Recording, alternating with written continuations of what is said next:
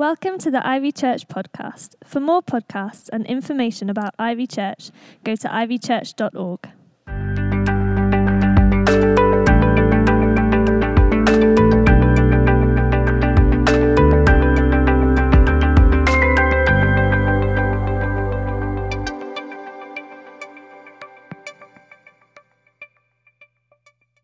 Um, uh, great. So, in World War One, okay, before mandatory service, the British Army uh, was made up of people who volunteered to go to war against the German Empire. And to encourage the recruitment of ordinary young men, Field Marshal Lord Kitchener, the head of the British Army, put out a poster which has become very famous, calling young men to volunteer and to lay down their lives and women too in different capacities with the slogan, Your King and Country Need You.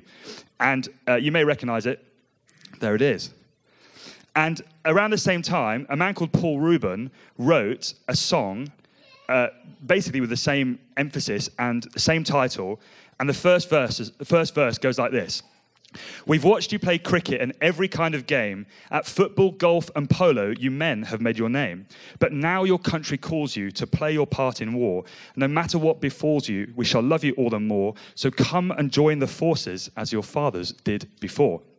So you may be wondering, why am I talking about this? Well, we have been in this series called Discipleship to Leadership, and we've been unpacking what it means for us to go on the journey of learning how we become and grow as followers of Jesus. And on that journey of growth, uh, we've talked about five words, well, actually, four words, uh, beginning with D, and I'm going to do the final one today. Okay, can anyone remember what the five Ds are? Some scared faces. The first one, can anyone remember? Go for it. Discover, yes, well done. Deliver, yeah. what? Don't read the author's It's going to come up in a second, though. But uh, yeah, anyone else? Devote. I heard devote. I'm going to claim that. What did Ollie talk about? Yes. Okay. Right. So at Grow Group this week, we did a bit of a recap with actions to help us to remember the five D's of discipleship. I'm going to speak on the last one today. Okay. So the first one is discover. Can we do this together? Come on. Uh, every hand up. Come on. okay. Thank you, Jason. Okay, discover. It's all about how do we discover who Jesus is. Okay, deliver.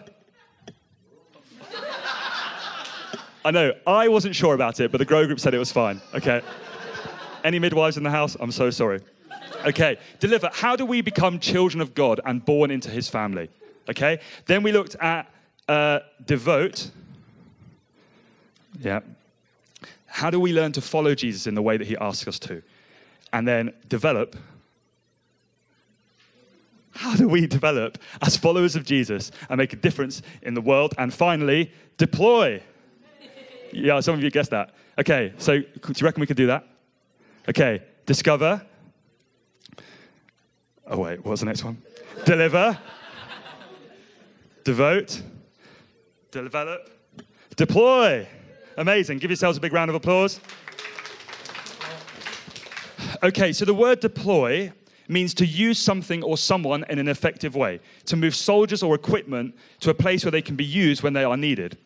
Jesus is calling every single person into effective service for the kingdom of God.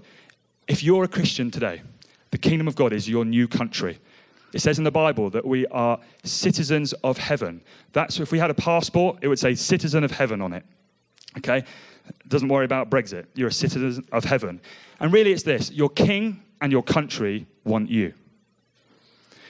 We are in a war, not against people, but against the forces of darkness and evil in this world that affects every single person. Two weeks ago, one of my best friends tried to commit suicide and he failed. And I thank God for that because God has given him another chance. This is real, guys. And just as God has used generations of men and women before us, to bring hope to a hopeless world, the hope that is found in Jesus Christ, he wants to use every single person in this room. Every single person. And so that's basically the message today. God wants to use you. Okay, so turn to the person next to you and say, Did you know God wants to use me? All right, don't do it awkwardly. Okay, there was like half commitment there. Own it. Say it. God wants to use me.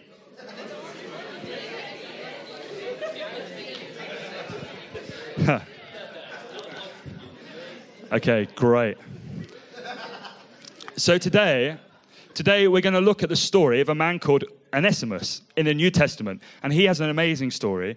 And I think there's so much that we can learn from what God did in his life um, about how he wants to deploy us in the world.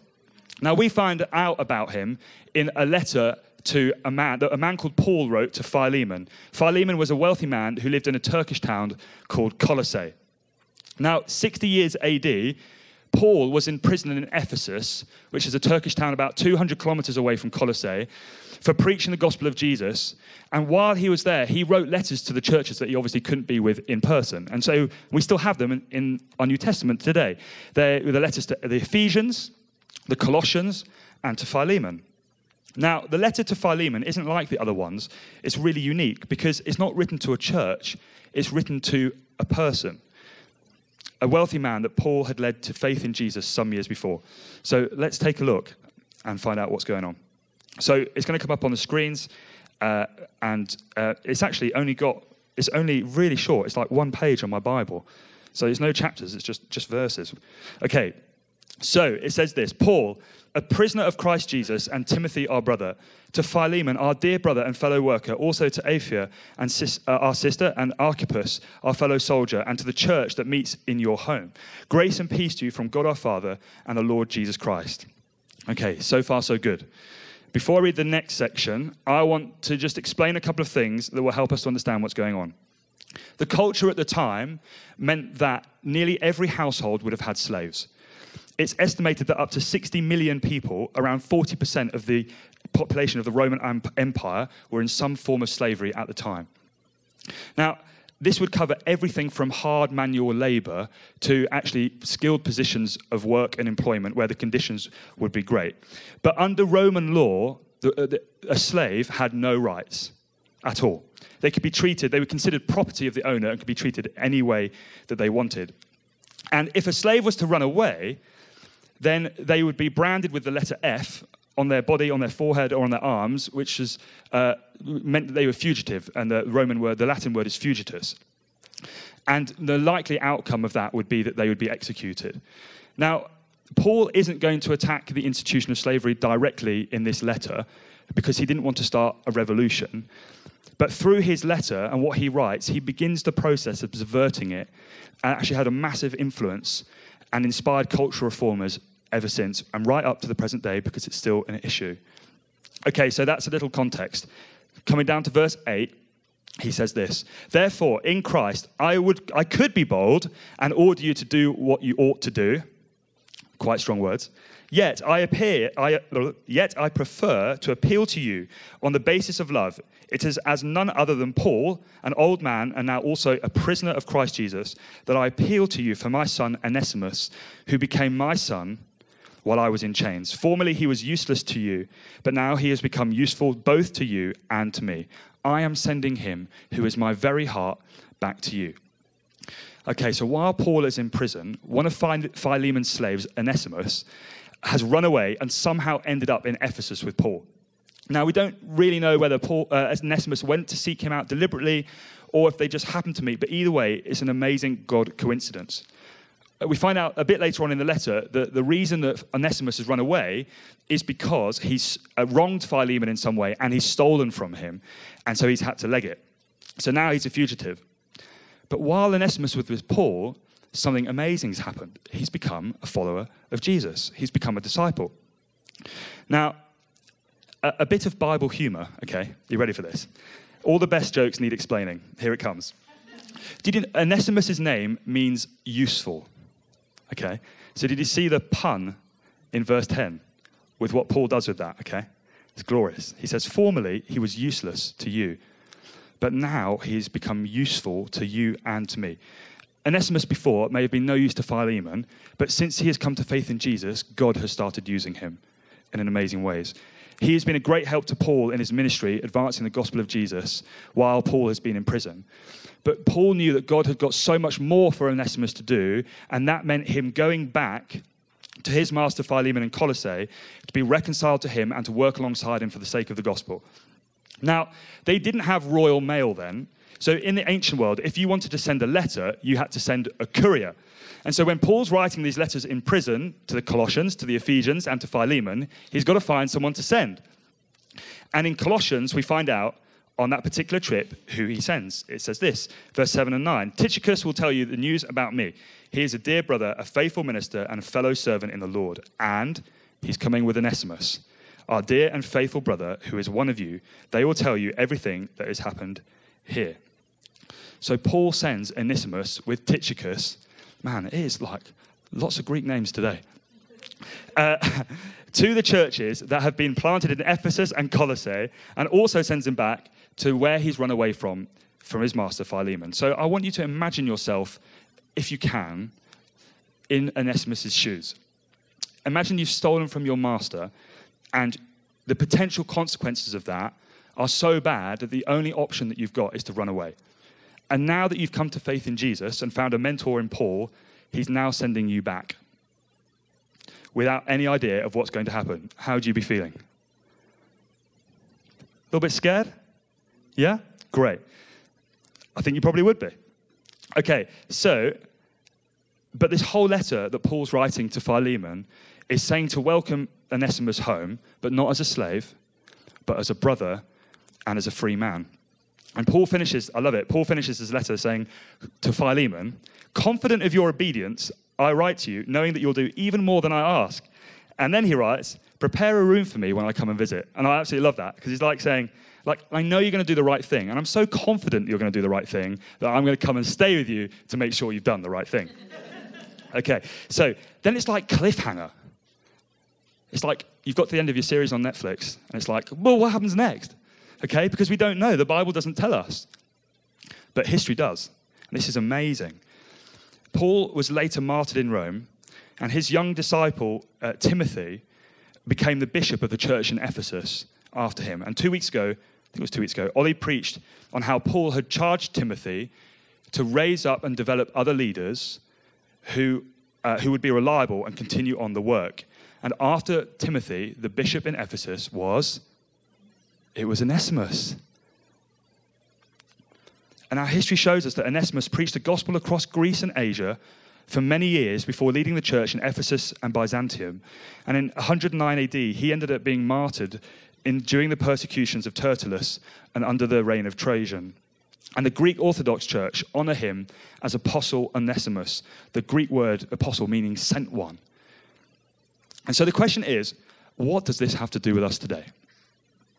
Now, this whole, this whole series, what we've been looking at is how do we, as followers of Jesus, become disciples that make disciples? And as we've used this sort of term before, that a disciple is someone who's become captivated by the person of Jesus Christ and is learning in humble obedience and with a lot of grace to follow Jesus in the way that he asks us. And, um, and the final step, as you know, is that he wants us to be deployed. Because this movement that Jesus has started, it doesn't end with us, it starts with us.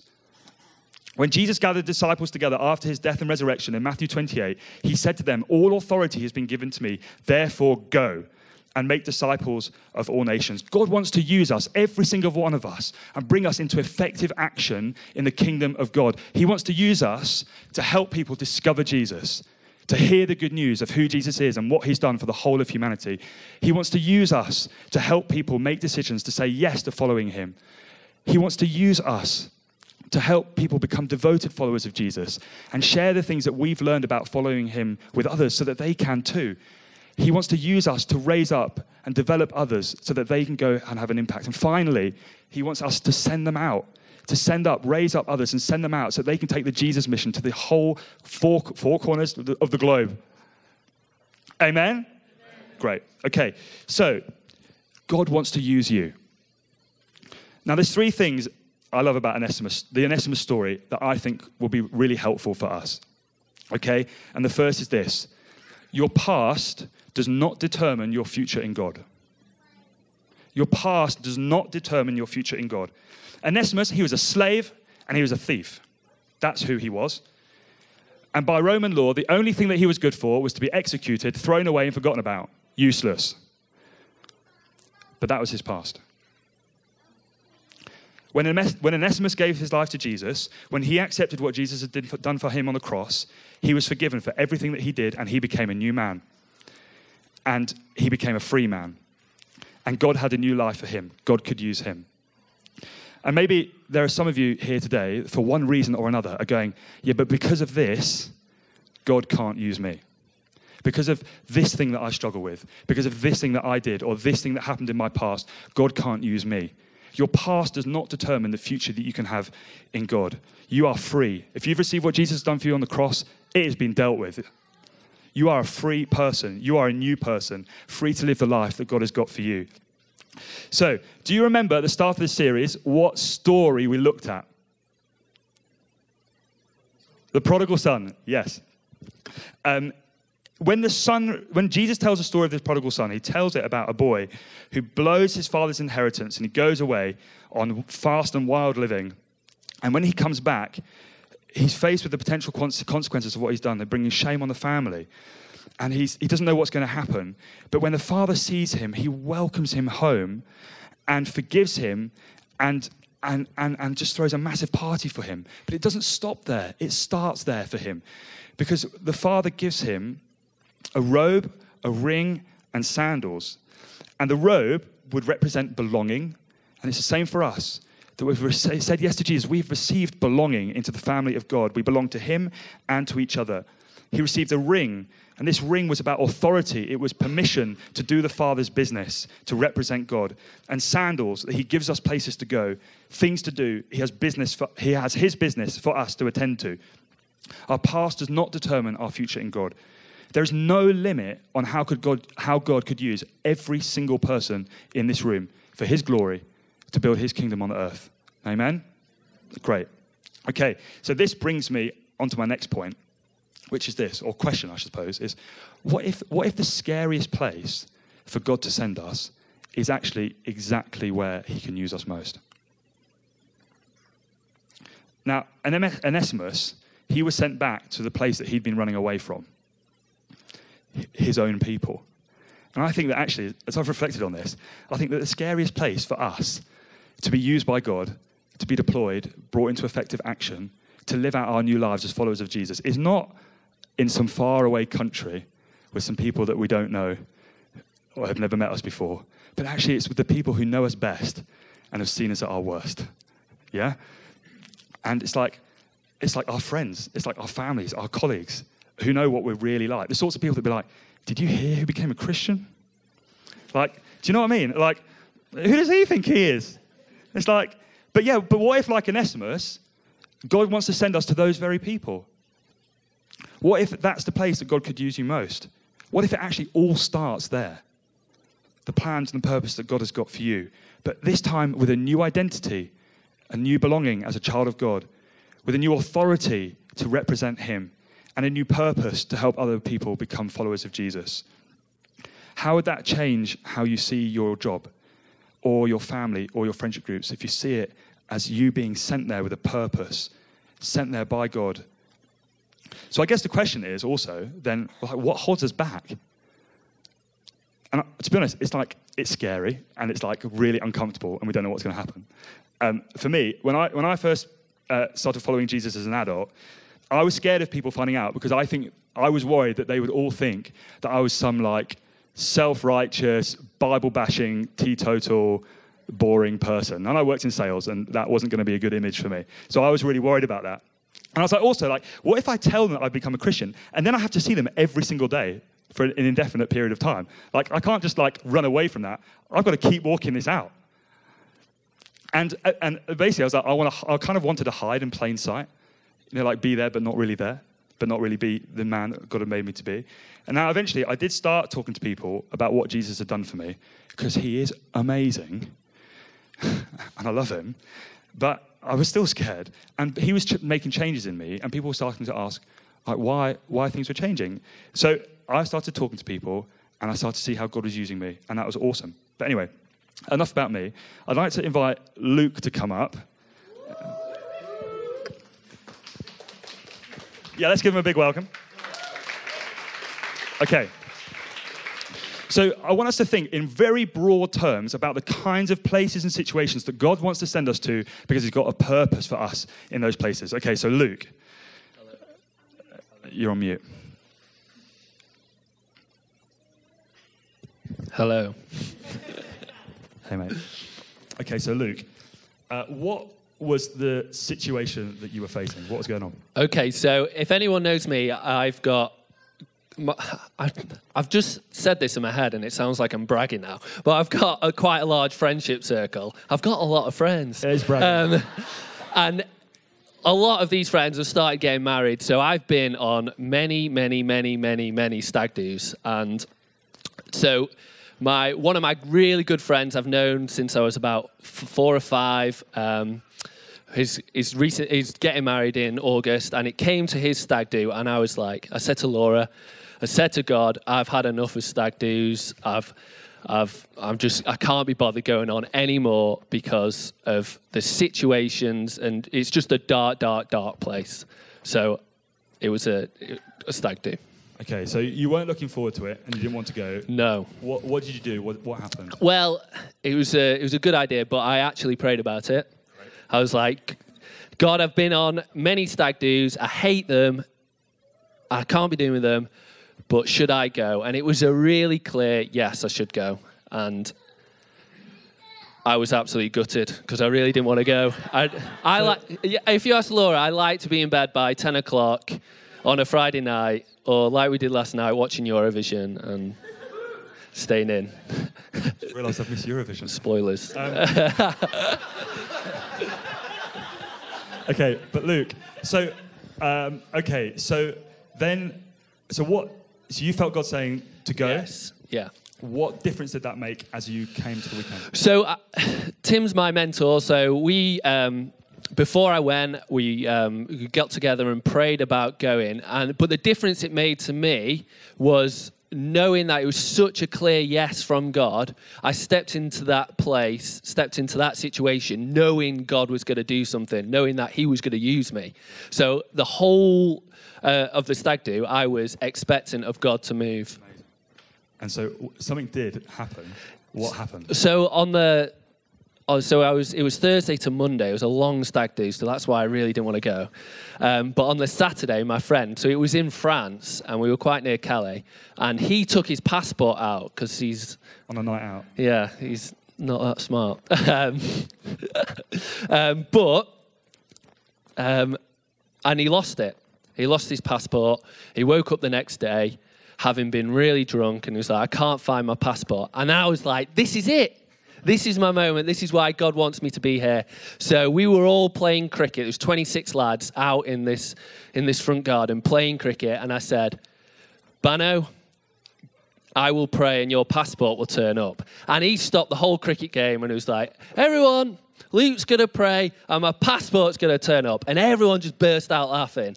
Just, it was, it was really embarrassing. But, um, and I know there's 50 seconds left, but um, it was the week before Easter. And it really, God spoke to me so clear in that moment of how um, the soldiers and the people had mocked Jesus on the cross, but yet Jesus was about to do something amazing for them. And yet here they were, my friend Tom, mocking Jesus, mocking God, but yet he was about to do something amazing, and then something amazing happened. The passport showed up, and it was it was an absolute miracle. But the story doesn't stop there, Tim. It doesn't. What happened? So, because he'd been because he'd been in Calais, um, near Calais, he was really concerned that someone had stolen the passport and therefore was going to try and get over the border into England. So he rang the border con- um, the people, whoever it were, passport police, and um, he said.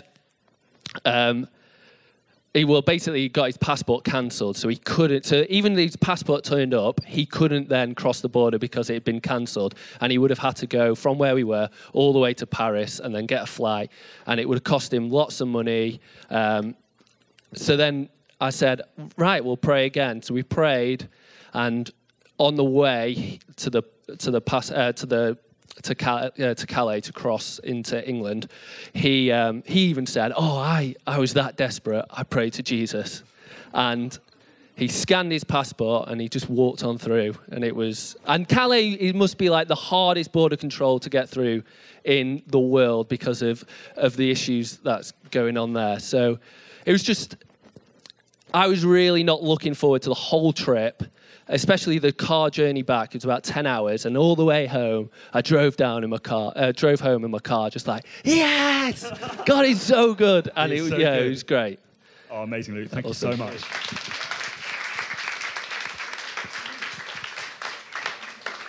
I love that story. It's so good. So I guess the question is for us, is like, what would it look like for us to see the places that God has put us in and sent us to as places where God has purpose, where we can come with expectancy because God wants to move in every one of those situations. How would that change how we see them? Okay, final point. Final thing. One of the most dangerous and powerful prayers you can pray is God, use me. Because He will. Because He isn't looking for people who are able, who have got it all worked out and got it all together. He's looking for people who are available, who say, God, I'm, I'm here. Use me. Onesimus is like the least likely person to uh, become the man that he eventually did become, having a massive influence from the kingdom of God over a whole huge area of Greece and Turkey. He was a thieving runaway slave, but he was available. And God wants to use us to tell others about what he's done for us. And if, he's, if you've accepted that, you can already start. And we know in this series, we've looked at loads of different ways we can do that. Because God doesn't just want us to be discovered or delivered or devoted or developed, but He wants us deployed into effective action, into the kingdom of God. Are you available? So, the night that Jesus was raised, the night after Jesus was raised from the dead, all his disciples were gathered together and they were afraid. And the doors were bolted. And Jesus just walked right on in through the locked doors and he says, Peace be with you. And he says, As the Father has sent me, I am sending you. And he breathed on them. And it says, He breathed the Holy Spirit on them. And we see what happens later on when the Spirit comes in power on this group of people who say yes to Jesus. They turn the world upside down. It's amazing. And as Onesimus responded to that call, he didn't know where it would lead him, he didn't know what was going to happen. But he ended up having a huge influence for the kingdom of God. And that's amazing. And it's the same for people throughout history, in every generation. Your king and your country want you. So, as I finish now, what could it look like if we were fully available to God? What difference could we see happen in our families? What difference could we see in our friendship groups? What kind of impact could we have on this city? What kind of impact could we have on our generation? What, what, what if we as a church said, God, use us? What kind of impact do you think we could have in this university campus to bring the, the light of Jesus, the hope of Jesus in this dark world? So, my question is will you make this your prayer? God, use me. Um, can I invite the band to come up, please? And basically, we, we want to make space now to pray. And um, what we're going to do is, I would, we would love to pray with anyone at all who wants to say, God, use me. And um, uh, anyone who wants to be deployed and say, I want to be fully effective and activated as an agent of the kingdom of God wherever I am. I want to be a disciple that makes disciples. I want to be a part of that Jesus mission. Now, and, and it's like whatever that looks like for you, whatever situations and context you find yourself in. Now, uh, what we'd like to do in a moment is invite you all to come. Well, you're all invited to come forward. It's up to you to decide if you want to. And we're going to have a few people up here that want to pray, are going to pray with you and anoint you with oil, just with a little bit of oil on the forehead, okay? And in the Bible, anointing of oil, it's a sign of commissioning of, of kings and people into all kinds of different situations. And it's a sign you know, when we're doing this, it's like saying a sign of saying, God, I want to be set apart for you. I want to be used by you, whatever it looks like, wherever it's going to take me, whatever you've got for me, I want to be used by you. I want to be a part of seeing your kingdom come in my life. I want to make a difference in my generation. I want my life to count for the kingdom. It's not about earning anything, it's not about proving anything, but it's saying, God, having received your love, I want you to use me. I want to be useful to you. So, um, I've asked a few people if they would uh, pray. So, if you could just come up.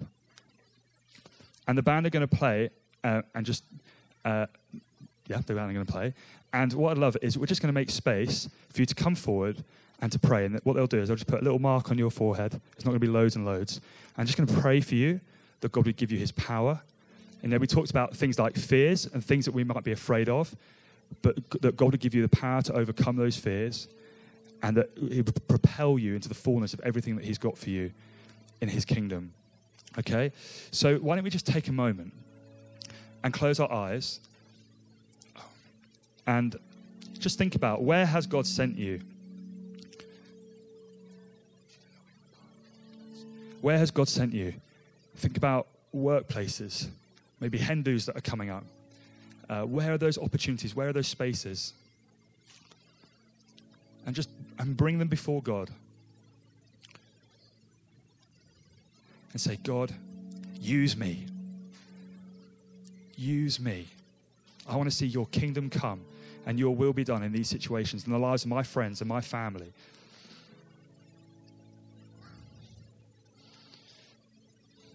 Whatever those situations, wherever those places are. And then, whenever you're ready, feel free to come forward and we're going to pray for you. Thanks for listening. For more podcasts, go to ivychurch.org/media.